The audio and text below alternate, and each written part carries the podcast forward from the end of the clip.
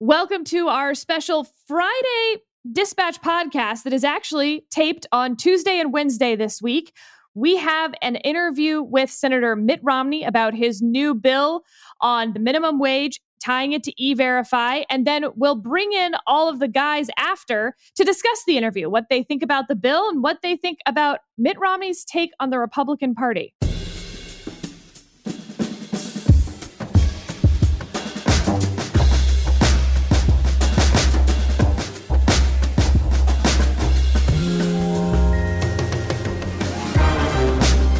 Romney, we so appreciate your time. I do want to let listeners know, and let you know for that matter, that I worked for both your 2008 and 2012 presidential bids, but I did not work on your Senate campaign. So, for those keeping score, there's a high correlation of campaigns you win that I didn't work on.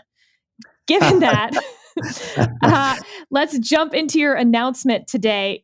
You've unveiled your new minimum wage bill with Senator Cotton that would gradually raise the minimum wage to $10, tie it to inflation moving forward, and mandate e verify from employers to ensure these companies are hiring legally authorized workers. I want to hear more about the specifics, but first, why now? Democrats control both houses of Congress and the presidency. Wasn't the time for a bill like this in 2019 or 2020? Well, I think there's recognition uh, on, on both sides of the aisle that the minimum wage is probably going to go up.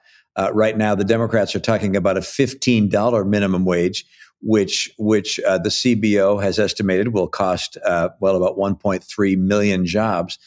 And I think they underestimate what the impact will be on small businesses that frankly can't accommodate that kind of a leap from 7.25 an hour to $15 an hour. So uh, our minimum wage bill uh, uh, provides an increase, recognizing the minimum wage hasn't changed in 10 years, but it brings it up to $10 an hour over four years. And then after that, it links it with inflation. And uh, that I think is is a, a, change that can be accommodated by our small businesses. The CBO estimates that it will not cost jobs, uh, and it instead helps uh, families that are facing some tough times get a getting a better better job and better wage. But let me note this as well.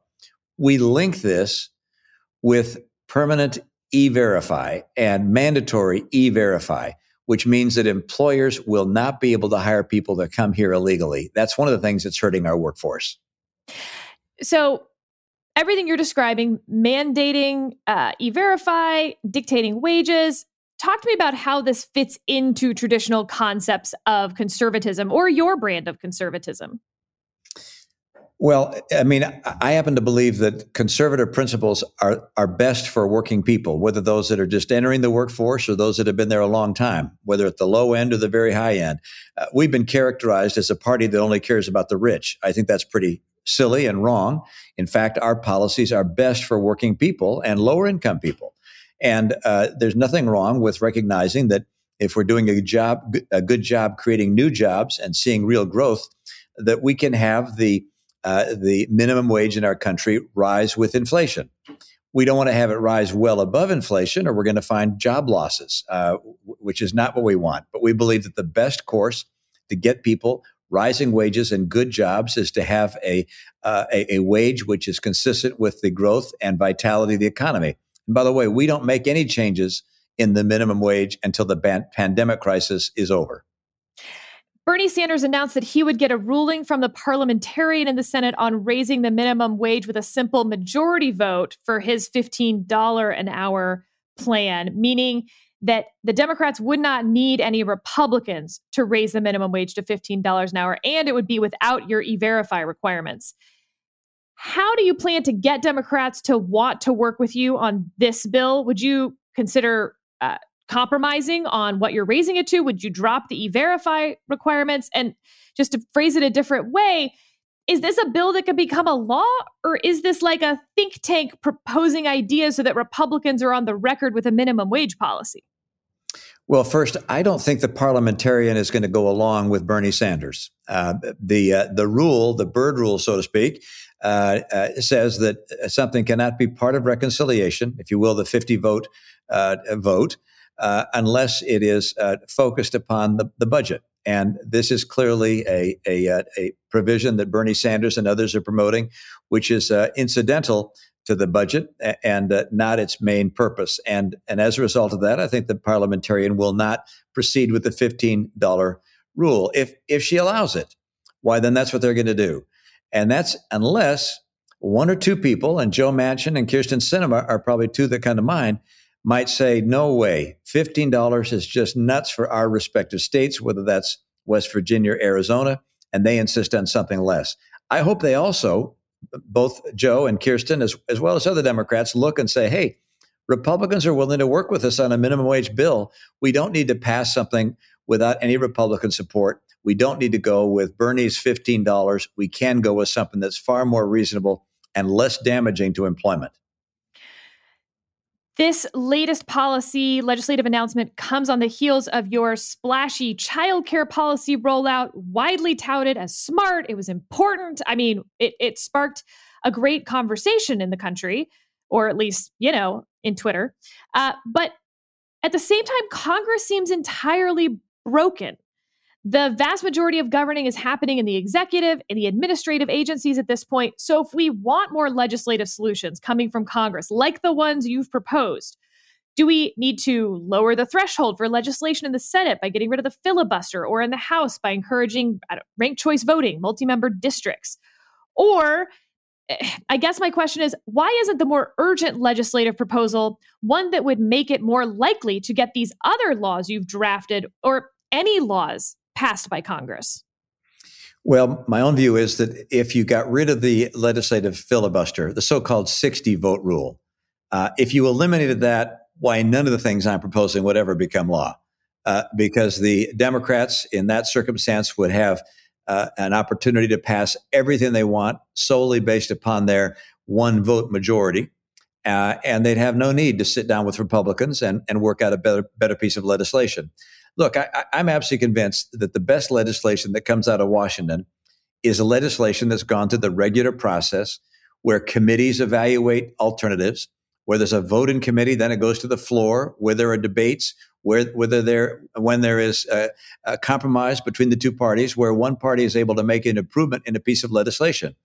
If instead you don't need both parties to work on something, then the most extreme point of view will be adopted by the respective parties. A a left wing idea will be adopted by Democrats when they're in charge, and we'll have the same on the right when we're in charge.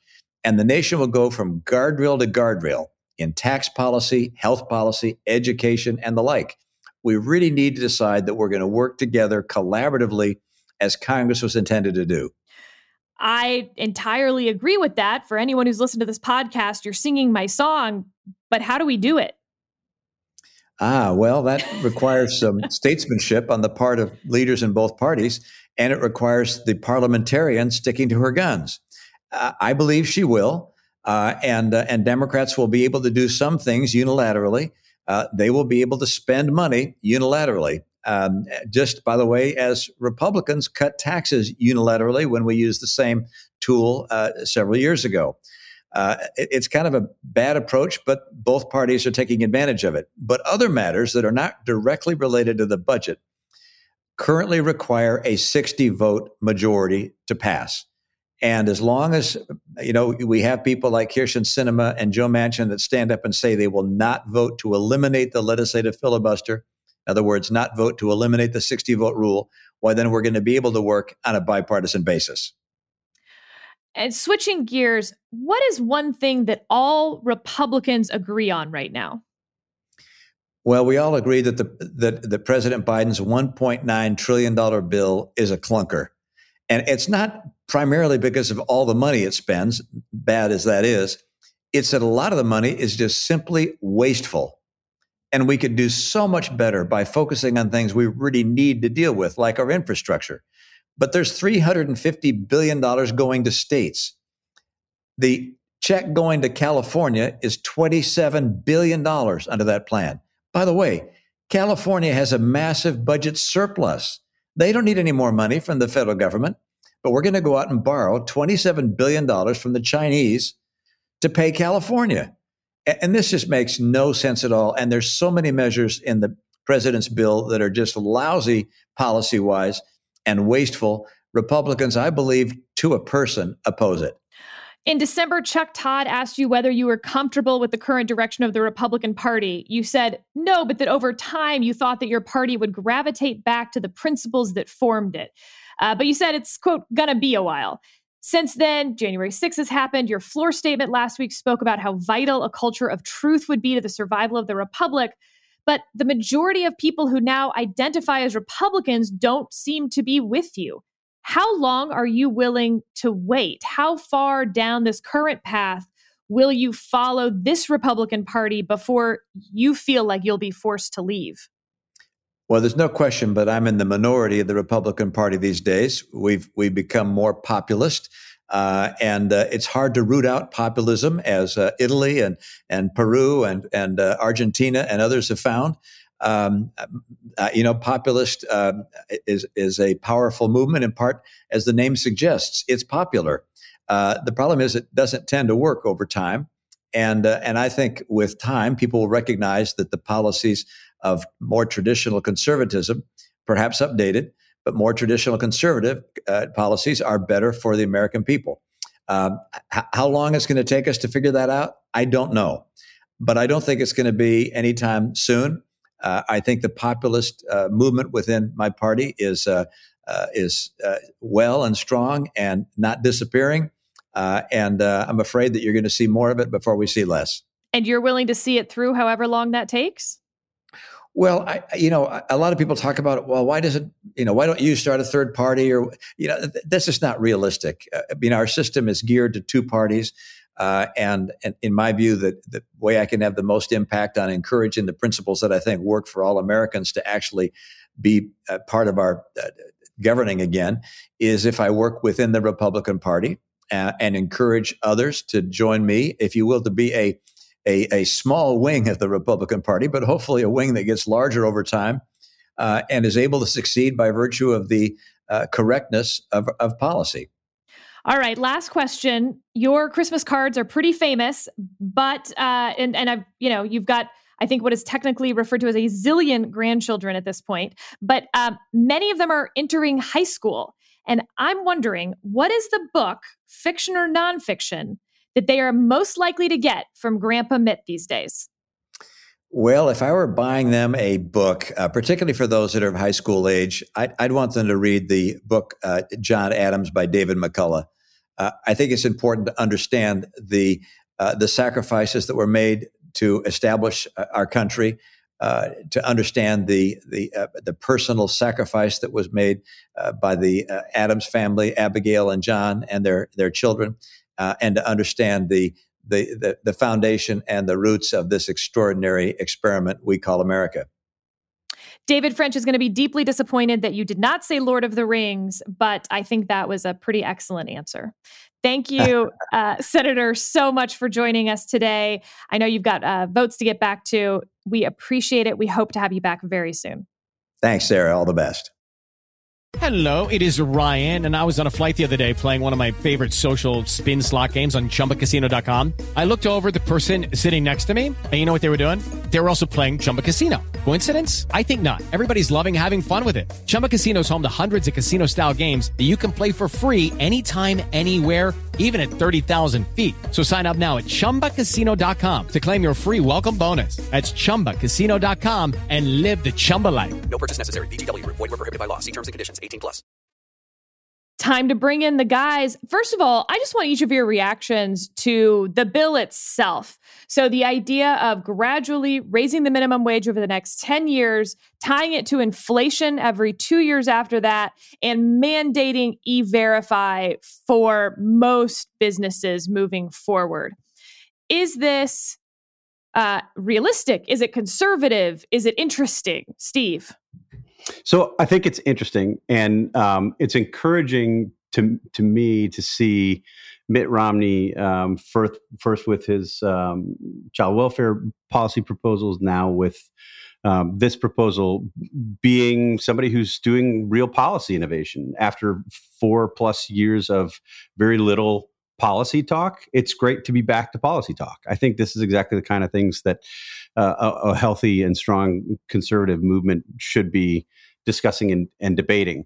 uh, having said that, I, I, bring some skepticism to what he's proposing. I do think that that these are things that are far better left to the states. And while I understand that he's um, cr- created space for states to to move and and have some um, and and make their decisions uh, kind of on their own terms, uh, I don't really want the federal government involved in this at all. Uh, I think it's an innovative uh, from a political perspective, I think it's an innovative uh, way to tie immigration to um, to wages in a in a way that Tom Cotton, who's who's also uh, on this proposal, has has been pushing for quite a long time. Um, it's the kind of thing that you can see as there's all of this theoretical talk about how to marry sort of traditional conservatism with uh, this this rising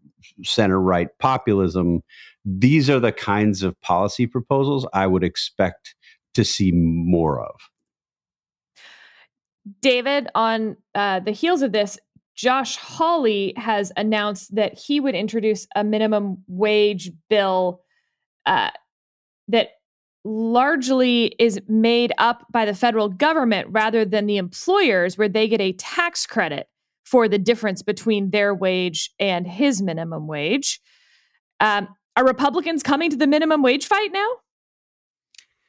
Well, yeah, I mean, they're definitely coming to the minimum wage fight now. And the reason why they're coming to the minimum wage fight now is uh, pretty compelling from a political standpoint. And that is increases in the minimum wage seem to be pretty darn popular. And so I think one of the ways to deal with it is how uh, how do you increase a minimum wage uh, w- while mitigating its negative effects as much as as mitigating the negative effects of the increase as much as possible.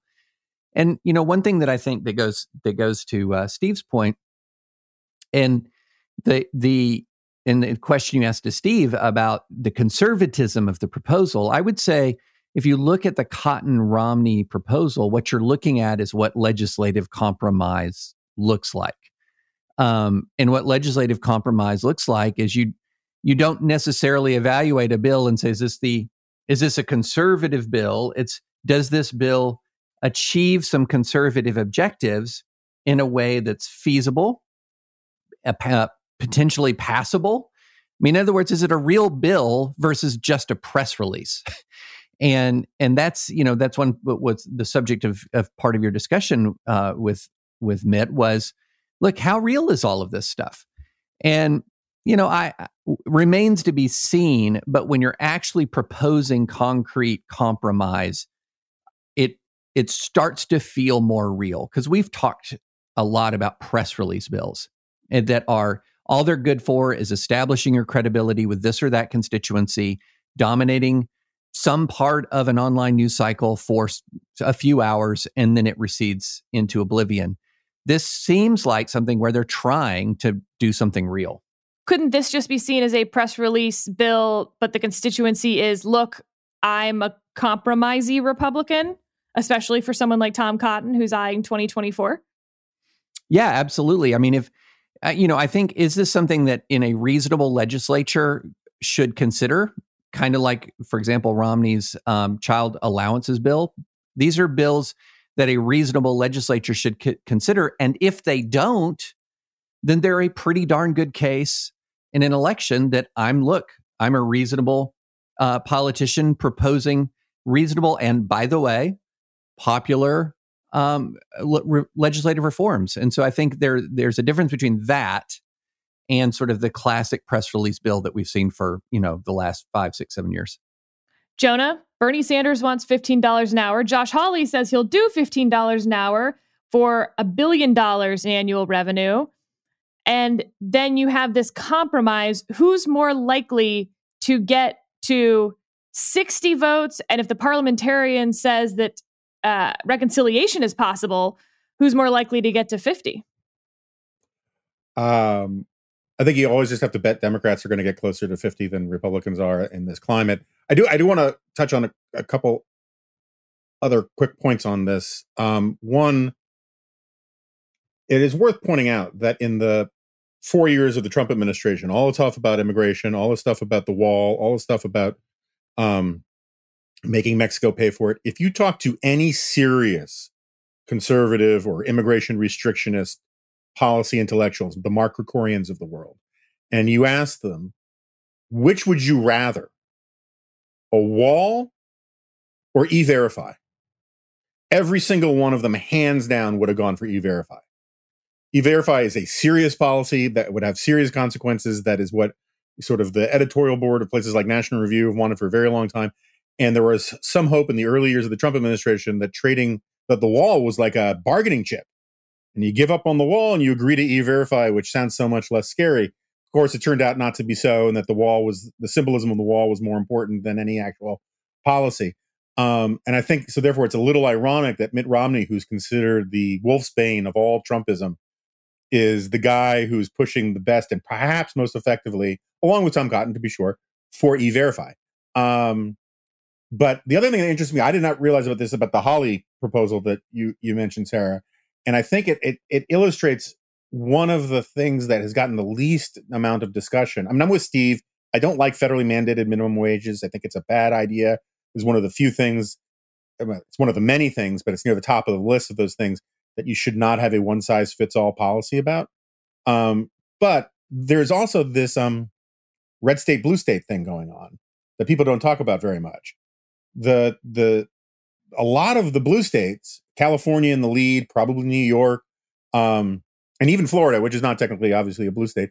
A lot of the prosperous states are already moving towards a $15 minimum wage, either organically through market forces or through legislation. California is on schedule to get a $15 minimum wage anyway. And um, and so what's interesting to me about the Hawley proposal is that the way Bernie Sanders wants to do it is it is essentially it is essentially a tax on small businesses in red states to have a national $15 an hour minimum wage. But if you do it the way Hawley wants to do it, um, you are basically amplifying and accelerating the trend of the federal government sending more money to red states than they pay in taxes because you are subsidizing if, if, if you're already at $15 or close to it in blue states then you are basically subsidizing wages from the federal government for red states, and um, and that kind of flips the point of it, and to some extent, um, from what I think that so, some of the sort of the I mean Bernie just wants fifteen dollars, and it's sort of a magic number um, for a lot of these people, but uh, that dynamic, I think Cotton and Hawley are among the leading senators who think about these things in red state versus blue state politics the most because they are both more interested in cobbling together a 48% coalition to win through a base strategy. And so, how they interpret these granular policy issues through that prism is pretty interesting to me. It seems to me that the e verify part, uh, talking about creating a compromise, if you're going to compromise, you have to sort of come up with a bill that sounds reasonable, but then also have things that you're willing to compromise on within the bill. E-Verify seems like one of those things that would never make it into any final proposal. I also think it's interesting just to mention this, Jonah, that you're uh, you're referring to National Review being in favor of E-Verify, but Cato, for instance, quite against it for a few reasons. But one of the most fascinating reasons is because it's useless. So 54%, according to Cato, of undocumented immigrant workers are approved to work by E-Verify because it checks the papers, of course, not the actual worker. So all you need to do is have fraudulent or someone else's papers and you're fine.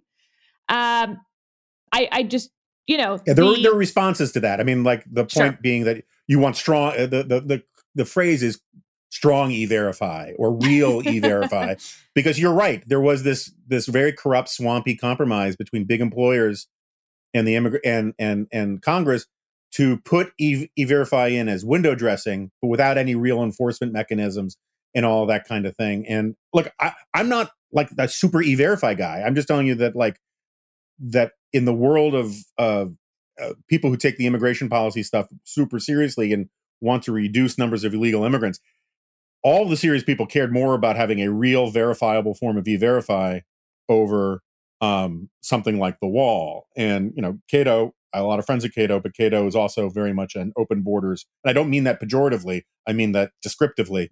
It's sort of an open borders mindset about a lot of these kinds of things. Well, and to your point about Wall versus E-Verify, I don't think there's any tr- real intellectual discussion about which would be more effective, even with the problems with E-Verify today. Uh, it's just a question of how effective can E-Verify be. So I take your point. Um, all right. The next thing in the Romney conversation was on sort of the brokenness of Congress. I find it interesting because so many senators and congressmen, for that matter, sound incredibly frustrated with being members of that most deliberative body in the world because there's a lot of cable news and not a lot of floor debate. And here you have Mitt Romney kind of running a think tank out of his office. He's now monthly at this point, putting out big, interesting policy proposals on topical areas that we have real problems in. And as we've seen, you know, Josh Hawley coming out the next day with his, I mean, this is now part of a big debate over which direction the country goes on minimum wage. But yet, I think everyone on this podcast thinks that the most likely outcome is that nothing happens on minimum wage. I found it fascinating that uh, Senator Romney didn't show a lot of frustration, at least with that nearly inevitable feeling outcome. Steve? Yeah, you know, I mean, it, it was interesting listening to him talk and and and um, and respond to your questions. He, he seems to me, um, and this is impressionistic, and obviously there's no way to really um, to really gauge this in any kind of a, a, a serious way. He seems to me so much more comfortable answering questions and pushing his proposals today than he did as a presidential candidate in 2012. And I say this as somebody who traveled around the country and and uh, and spent a lot of time listening carefully to, to what he was saying. Then he has a sort of um, you know politics be damned. I'm going to do what the heck I want. Um, air about him, which I think is refreshing. There is a growing divide in Congress, I think, between people who are using Congress to be on Fox or MSNBC on the left and people who want to actually do the the jobs. You know what Romney's doing on a policy level, and I suspect that this will not be the last policy proposal that we see, sort of innovative policy proposal that we see from Mitt Romney. I suspect we'll see a cadence. Maybe it's monthly, maybe it's uh, more frequent. But you know, Mike Lee had something similar that was um, run by Scott Winship, now a colleague uh, of Jonah's at AEI, who's written for the Dispatch.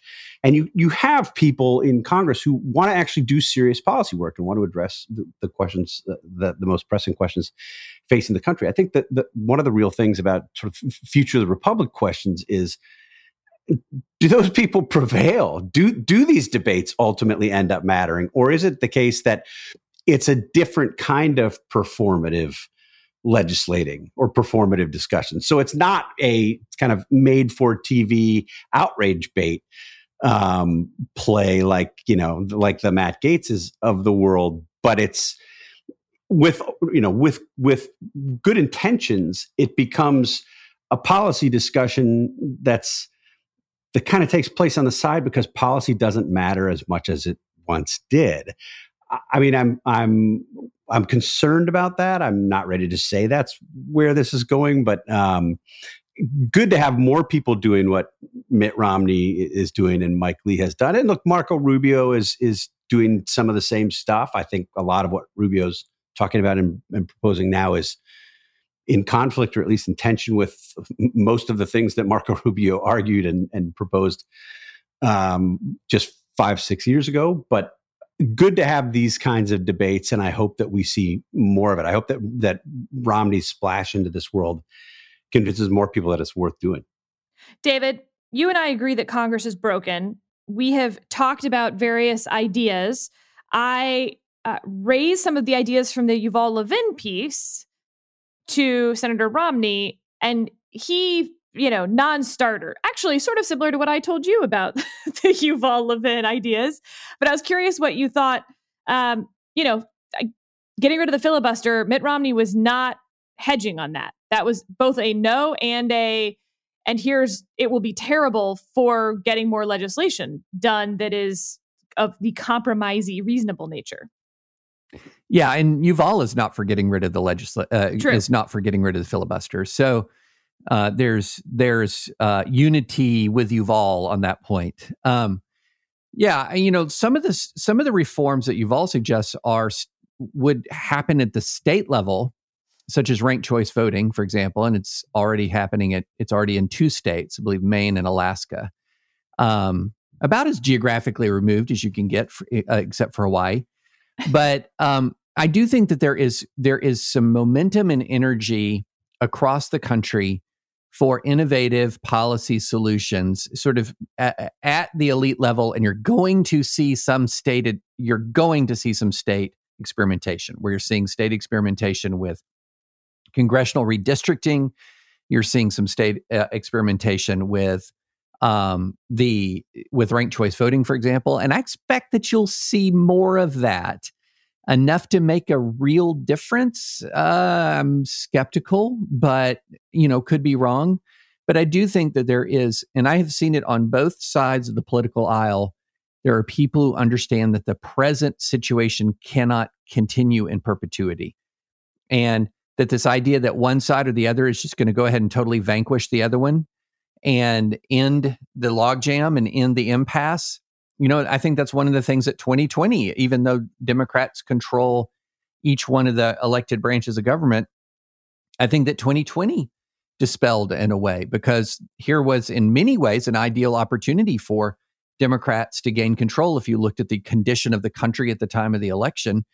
And they have it, but by the barest possible majority. So, uh, I don't know. I'm not as pessimistic as you, Sarah. I think there's energy out there at the state level. And because these elections to um, federal office are really matters of state law, uh, and these districts are matters of state law, I think there's some momentum for change, enough to make a difference. Uh, let's put a pin in this and come back in 10 years.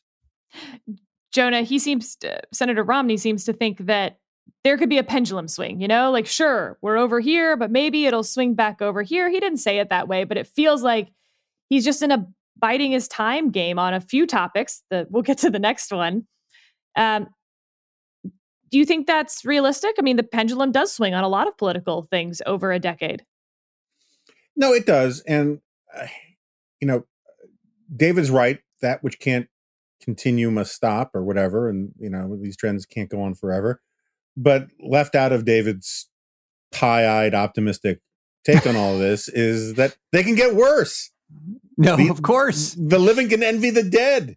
Um, and so I, I don't, I, at the beginning of the Trump era, a friend of mine who I really respect was saying how, look, this is a populist bubble and um, you don't want to it's like bubbles in the marketplace. You don't want to chase um, bubbles because that's how you lose your shirt. You want to wait until after the bubble and and bet on the f- uh, on the flight back to um, uh, quality. You know, and you know it's like after you have a big bubble stock market, all of a sudden all the money goes back to like staple, you know, old blue chip kind of companies because they're reliable. Uh, I think there are limits to the metaphor, and I, I, I, I no longer fully buy it. I believed it for a long time. Look, part of the reason we started the dispatch was a bet on the idea that there'd be a flight to quality. But if you look at the what has happened to say Ron Johnson in those hearings this week, um, where he is like tripling down on on conspiracy theory stuff and how uh, Matt Gaetz is now doing workshops on how to talk about how Dominion stole the election. Um, and uh, in any contest between those forces and Mitt Romney, I will choose Mitt Romney every single time. Um, you know, Mitt Romney is not. Uh, I don't think anybody would mistake Mitt Romney for a a rock star like firebrand who really gets people gets their blood going, but that's not what I want from a politician to begin with. Um, but I think he's got a long slog ahead of him. And, uh, you know, I, I root for him and I root for the people like him. And I think he's doing this the right way. I think that some of the policy churn that Steve is talking about, while better than just naked jingoist nativist jackassery, um, is low bar, not, Jonah. is not necessarily um, as high minded as some of us would like to think it is, because a lot of this stuff is premised on this idea of of you can win over the populists by coming up with populist public policy proposals. And A, I think that's flawed and untrue politically. But B, it gives proofs of the fact that once you get into that mode, um, you get into a bidding war with Democrats about who can use the government and spend the most money to appease constituencies in your coalition. And Republicans will never win that race fully. And even if they did, they're betting on a shrinking demographic to do it. But I totally agree with you. I, I, think that's a fair point, and I think some of them are are are more political. Some of the policy proposals are more political at this point than they are driven by, um, you know, sort of an, an abiding uh, need for good policy.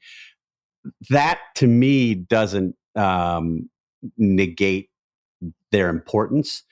It's better to be debating this kind of stuff and to, to have people like you making the argument that you're making that hey we're never going to conservatives are never going to outbid democrats if it's just about giving stuff away or creating bigger government programs. It's far far better in my view to be debating that than to be debating whether the horde of qanon trump supporter people assaulted the capitol were actually the people who assaulted the Capitol, or whether it was some fantasy version of that that Ron Johnson is is conjuring, or you know, debating basics of election outcomes, you know, stuff that's made up versus stuff that's real. Jonah, the big question for Mitt Romney, of course, is that after the election, you know, he saw the Republican Party was 100 yards away from where he was, and he was like, well, you know, they're there now, but I think they'll they'll swing back eventually. It may take a while. And then January 6th happens. And then a second impeachment happens. The Republican Party is further from Mitt Romney, but probably at least 250 yards from Mitt Romney now compared to where they were on November 8th or December 1st. Um, and yet, Mitt Romney sounds like he wants to stick it out with the Republican Party and fascinatingly thinks that there's no point in a third party.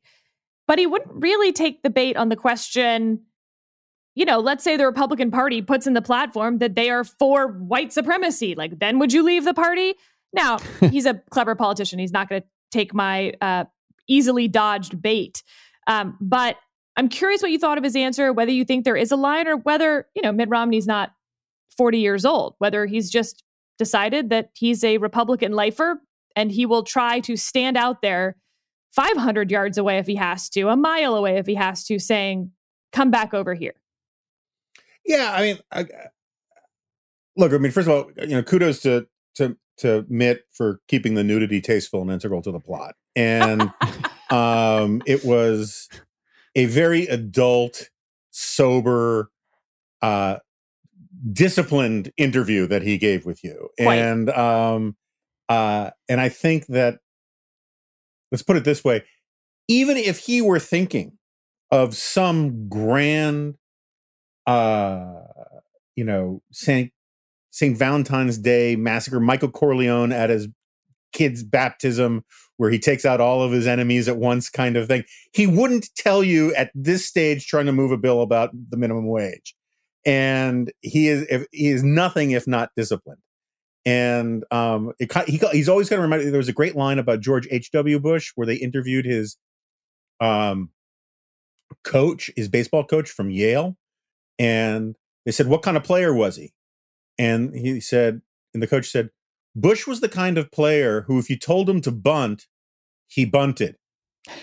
and, um, and I think that's that's sort of like Mitt Romney in a lot of. And I say this with love. I mean, I, I am a fan of Mitt Romney, but I, I think that he's got no choice at this stage. If he wants to be relevant and do good things in the Senate, he's got to talk this way, whether he believes it or not. Now, I suspect he actually believes it, which makes it eh, more interesting or less interesting depending on your perspective. But I think that he, um, he is he is right in, to a certain extent that a third party thing right now really doesn't make a hell of a lot of sense.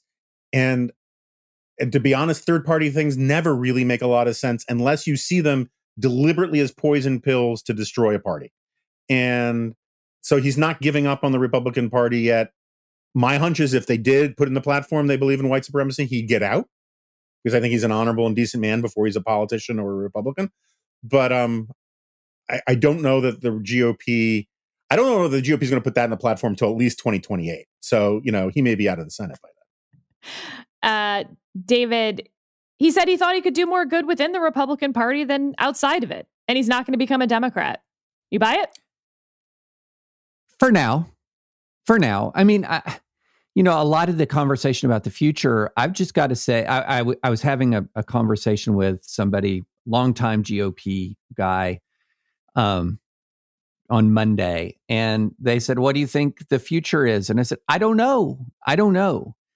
I I really don't know how much of a hold the Gaetz style uh, and Ron Johnson conspiracy theorizing." Uh, I don't know how much of a of an enduring hold that will have. I do, I you know, I do know right now that's the biggest part of the party. I know that. I know that you know if you're going to have, I think there's two point zero zero one factions. There's the Trump, Trump, populist, Trump, Trump, election stolen, Trump, and that's the largest. And then there's the hey, I stood with Trump against all of the, you know, all of his enemies, but let's not do that again and that's smaller. And then there's the 0.001, which is, you know, the the Mitt wing of the party. And I can totally see if you're Mitt and you have been a governor, you have been a senator, you have been the GOP nominee for president of the United States, that you would have a position that says, hey, you leave. You know, I mean, I'm not the one who's who's departing from the historical norms of this party. Why don't you go somewhere? Why don't you form a third party, other folks? But look, I mean, the bottom line is I think we we just have to wait and see how this plays out. I mean, it's, you know, in news cycle terms, it's an eternity between now and 2022. And what's the world going to look like when the vaccine is widely distributed, when people are back in stadiums and arenas? Um, the economy has bounced back from the pandemic effects. Is there going to be is there going to be as much paranoia? Is there going to be as much anger? Is there going to be as much rage? Um, sort of underlying the American body politic? I don't know. I don't know. And I think a lot of people are sort of projecting out this moment for the next year to two years. That's just a guess. They're just guessing. Stephen, another interview that Senator Romney gave yesterday, he said that if Donald Trump ran for the Republican nomination, he believed that he would win the Republican nomination. So I wonder if he'll split that bet that I've made with you, you know, take some of the heat off me here. But um, he also said that he wouldn't vote for him. Uh, how he can say he's still a Republican at some point, but if he's not voting for the Republican nominee, potentially, is he a Republican? Are people just going to yeah, be like yeah, that R means something? No, yeah, I, I mean, I, I think he is. He made very clear. I thought it was his answer was very interesting to to your question, um, and and it was you know in line with we, we had a, a long piece from Declan Garvey last week, um, speaking to people like Pat Toomey and and Ben Sasse. Such a good others. piece. We need to put yeah, it in the show notes. Find piece. it in the show notes, folks. It was seventy five thousand so words long. um, it was so good though. could have been published as a book. It really was a terrific, terrific piece. And and Romney, you know, basically made the same points that that these other prominent Republicans, Larry Hogan included. So look, I'm not going anywhere. I mean, it's basically what what David is saying. I'm not going anywhere. I've been a Republican for longer than a lot of these people. I believe in the things that the Republican Party has long stood for. So no, I'm not going to just bail now. I'd rather have this fight.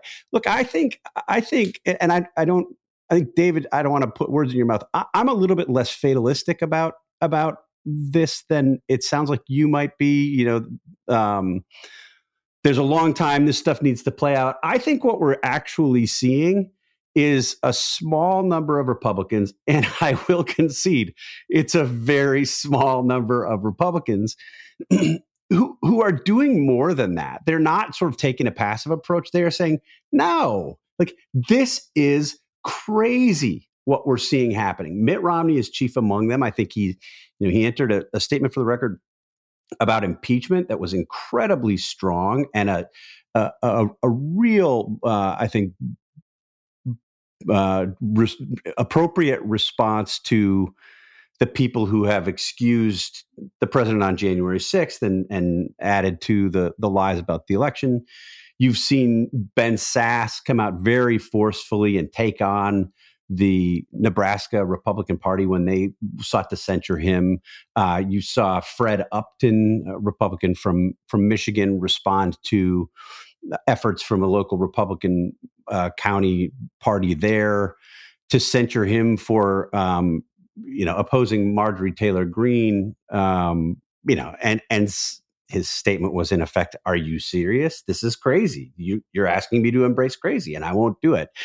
And then you saw Liz Cheney uh, gave a speech Tuesday at the the Reagan Institute in which she both laid out a path for sort of a hawkish Republican foreign policy future, but also made very clear, like she's not stepping aside. This is she's not going to not fight this stuff. So you're finally seeing a point at which there is this willingness to fight. Now it may just be that the that the numbers are overwhelming and and Donald Trump is able to to command his populist army to to crush uh, the spirits of these people, but we'll see. I mean, tr- Trump is the t- two times Donald Trump has really engaged publicly since leaving office have been to comment on Tiger Woods' car accident and Rush Limbaugh's passing, which has a very Sarah Palin esque feel to it. In that he's not he's not jumping in on the policy stuff; he's jumping no, in on and the to insult Mitch stuff. McConnell. And to and to put out a statement insulting Mitch McConnell and vowing revenge. So it, this is Trump re- reverting to form, and at a certain point, if he's not really weighing in on anything other than getting back at the people he doesn't like and pop culture stuff, uh, that I'm I'm skeptical about whether that has the kind of staying power that other people think. Steve, I'm not saying be passive. I'm saying or that anyone should be passive. I'm just not willing to make a prediction about who wins yet. Um, that you know that's, that's probably whole... wise for all of us. no, I mean I I'm all in support of engaging directly, and I've also long said on on this podcast that the more passive Trump is down in Mar-a-Lago and the less frequently he jumps in, the worse it is for his cause. He's yeah. not going to be able to coast off of the election contest and the presidency forever. And then a lot of the other people who are trying to assume the mantle, they're just not him. So that's one of the reasons why I'm not willing to make a prediction. A lot of people are saying this is Trump's party now, Trump's party now, Trump's party now. My position is Trump has to work to keep it his party that it just won't happen by inertia.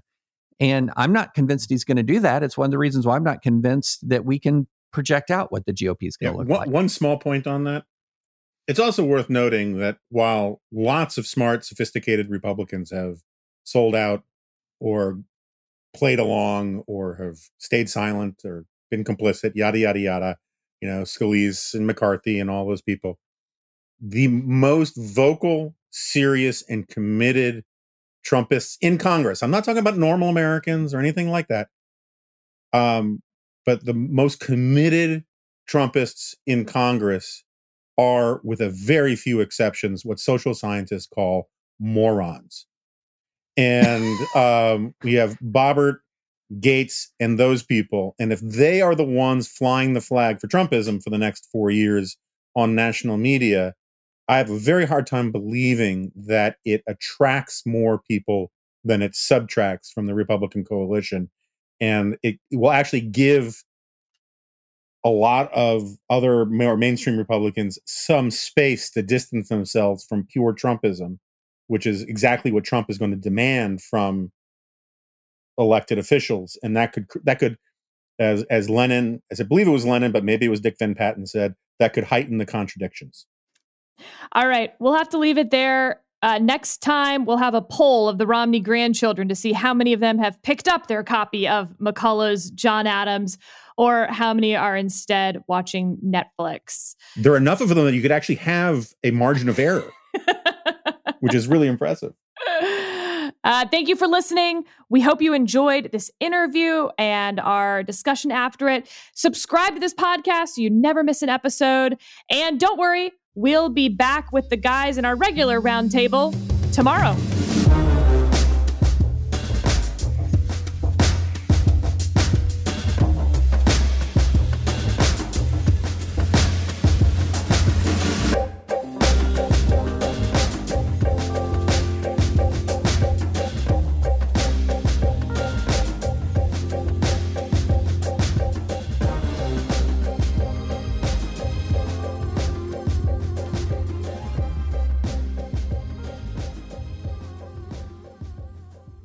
Take a quick break to hear from Aura. Looking for the perfect gift to celebrate the moms in your life? Aura frames are beautiful Wi Fi connected digital picture frames that allow you to share and display unlimited photos. It's super easy to upload and share photos via the Aura app. And if you're giving an Aura as a gift, you can even personalize the frame with preloaded photos and memories. And I'll tell you, not only have I given this picture frame to all the moms in my life, but I'm an only child, and it's been really fun to see my friends with siblings give this frame to their moms, and it turned into a passive aggressive war to see which siblings can upload more pictures of their children. The Aura app is so easy. You can sit there at the end of the day while you're watching TV and just upload a couple pictures from the day and really show your brother in law who's boss. From grandmothers to new mothers, aunts, and even the friends in your life, every mom loves an Aura frame. Named the best digital photo frame by Wirecutter and selected as one of Oprah's favorite things, Aura frames are guaranteed to bring joy to moms of all ages. Right now, Aura has a great deal for Mother's Day. Listeners can save on the perfect gift by visiting auraframes.com to get $30 off plus free shipping on their best-selling frame. That's A U R A frames.com. Use code DISPATCH at checkout to save. Terms and conditions apply.